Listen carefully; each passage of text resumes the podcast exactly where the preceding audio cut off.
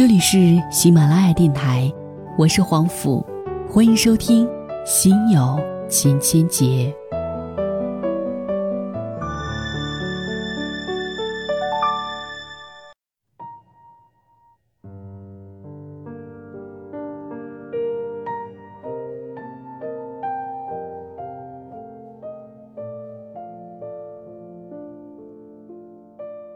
各位晚上好，可能你已经习惯在夜晚的这个时候打开喜马拉雅来锁定收听我的声音，陪伴了大家这么久的时间，我也非常感谢听了这么久依然没有厌烦。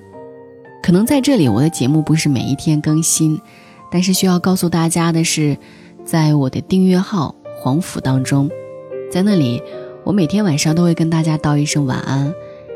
这些晚安里可能有絮絮叨叨的一些琐碎的事情，但每一天晚上都会有我的声音陪伴你安然入眠。所以在节目的一开始呢，想要跟各位说到的是，如果想要找到每一期节目的文字，还有每一期节目末尾的歌曲，都可以去我的订阅号当中去找寻，请记得添加公众号“黄甫”。在今天的节目当中呢，想为各位推荐到的是一篇赵小黎的文章，名字叫做《谈钱时，我们谈的是尊严》。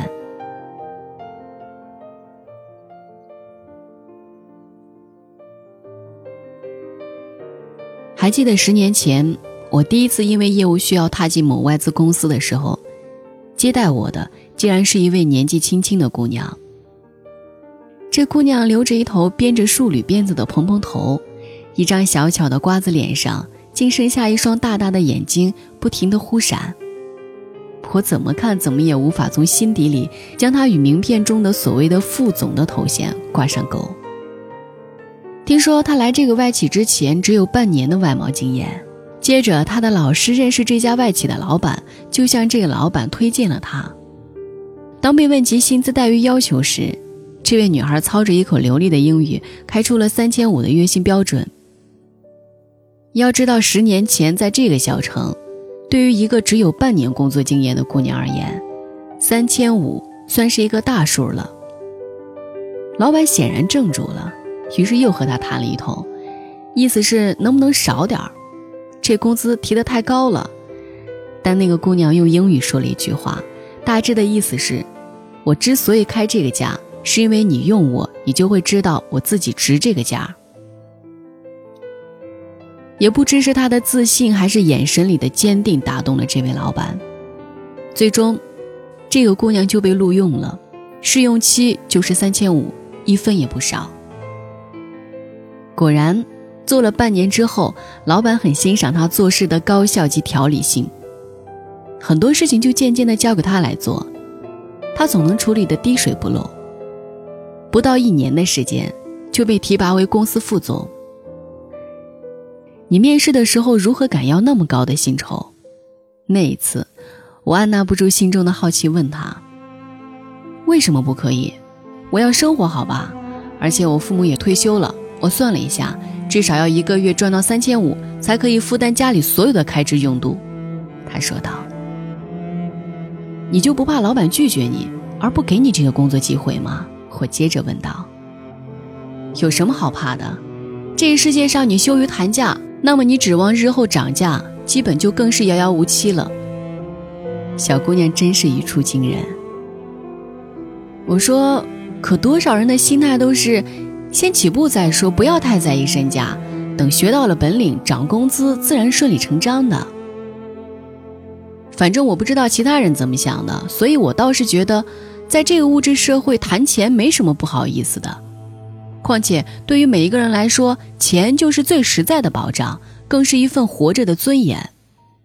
小姑娘继续说：“其实，谈价就是一个心理博弈的过程。你如果表现的有一点不自信或者没有底气，那么对方就会毫不客气的砍价，用最便宜的价格雇佣同等能力的员工，恐怕是每个老板琢磨最多的一件事儿。”而如果在第一次谈价的时候就怯懦不敢争取，那么指望今后老板主动给你涨工资，可以说就是天方夜谭。如果你后来自己实在忍不住，又各种顾虑，回头憋屈的是自己，最终你轻则拖延，重则消极怠工，倒不如打开天窗说亮话。当然，前提是你必须具备独当一面的能力，去找老板谈，行就继续干，不行再谈，实在谈不拢就走人。后来的事实表明，敢于谈价的他不仅没有丧失这份工作机会，反而发展的风生水起。现实生活中，我们身边会有这样的人，谈钱也是相当坦率。记得一家旅行社的总经理秘书，也是一个有着甜美笑容的小丫头，毕业也没几年。和那个外企副总如出一辙的是，他谈钱谈的是相当自然。拜托啊，张总，我们小旅行社生存不容易啊，做生意嘛，就是为了赚钱。你尽快把款打过来吧，不要再拖了，否则老板要扣我绩效的。有时候我会听见他诸如此类的要款方式。我听了觉得这也太直白了吧，口口声声要钱要钱的，我就问他：“你就不怕对方烦挂你电话或者赖账不给吗？”他哈哈大笑起来：“电话里又不会放出蛇来咬我，我怕什么？再者说了，本来就挺简单的事儿，欠债还钱，至于那么兜着圈子吗？管不了那么多，我上班就是为了赚钱，谈钱为何要不自然呢？赚钱又有什么不对的吗？”这个物质社会里，你说什么能给人巨大的安全感？我想有一个答案，可能大家都不会否认，那就是钱。而有的应聘者甚至不敢争取应有的报酬。据我等不完全统计，最有可能是两种结果：要么单位觉得你没底气，可能真的有问题，于是一再压低你的薪酬，到最后还是不录用你；要么单位用了你，发现其实你也还不错。结果同行就知道，原来招用一个人竟然可以这么便宜。反正中国多的就是人，于是压低整个行业的薪酬，吃亏的还是这些打工一族。我曾经经历过一件奇葩的事情，那时候我自己好歹做了五年左右的工业会计，琢磨着该跳槽了，于是就投简历，打算碰碰看有没有更好的机会。后来某知名公司给我打电话要我面试。当时整栋楼显得非常气派，在确定工作内容我完全能够胜任之后，对方问了我一句：“你期望的薪资是多少？”我想了想，就说：“按市场行情，一个做了五年左右工业会计背景的财务人员，市场价位就在那里吧，有什么好说的呢？该多少是多少。”对方直摇头说：“对不起，你开的工资太高了。”哦。那你们的主办会计岗位工资多少？我问。在说了各种理由之后，对方说了一个数字，八百。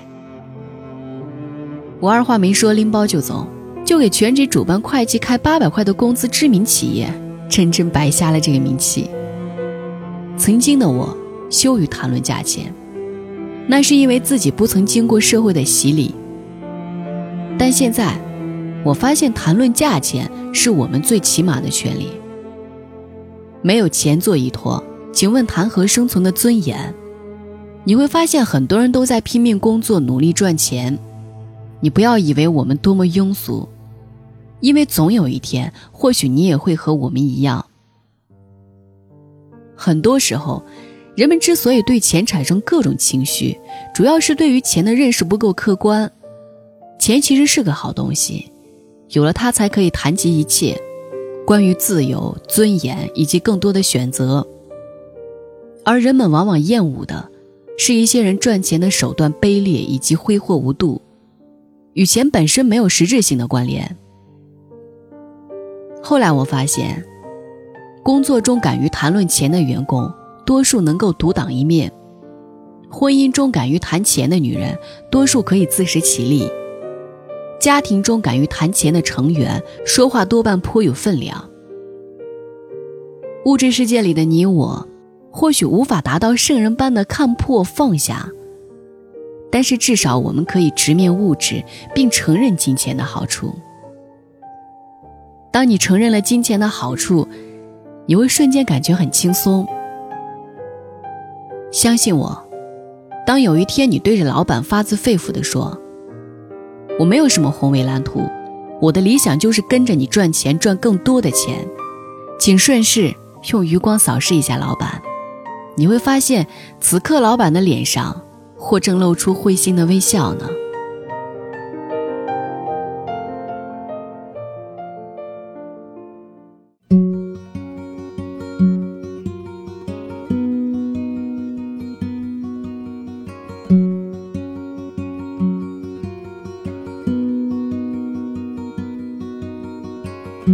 Imagine there's no heaven. It's easy if you try. No hell below us. And above us is only sky. Imagine all the people living for today. You, you may say that I'm a dreamer, but I'm not the only one. I hope someday you'll join us, and the world will live as one. Imagine there's no countries. It isn't hard to do. Nothing to kill or die for. No religion too. Imagine all the people living life for peace. You and you may say that I'm a dreamer, but I am not the only one. I hope someday you'll join us. The world will live as one. Imagine no possessions. I wonder if you can. No need for greed or hunger. A brotherhood of man. Imagine all the people sharing all the world. You and you may say that I'm a dreamer, but I'm not the only one.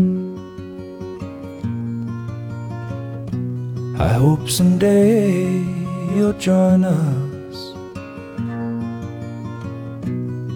and the world will live as one.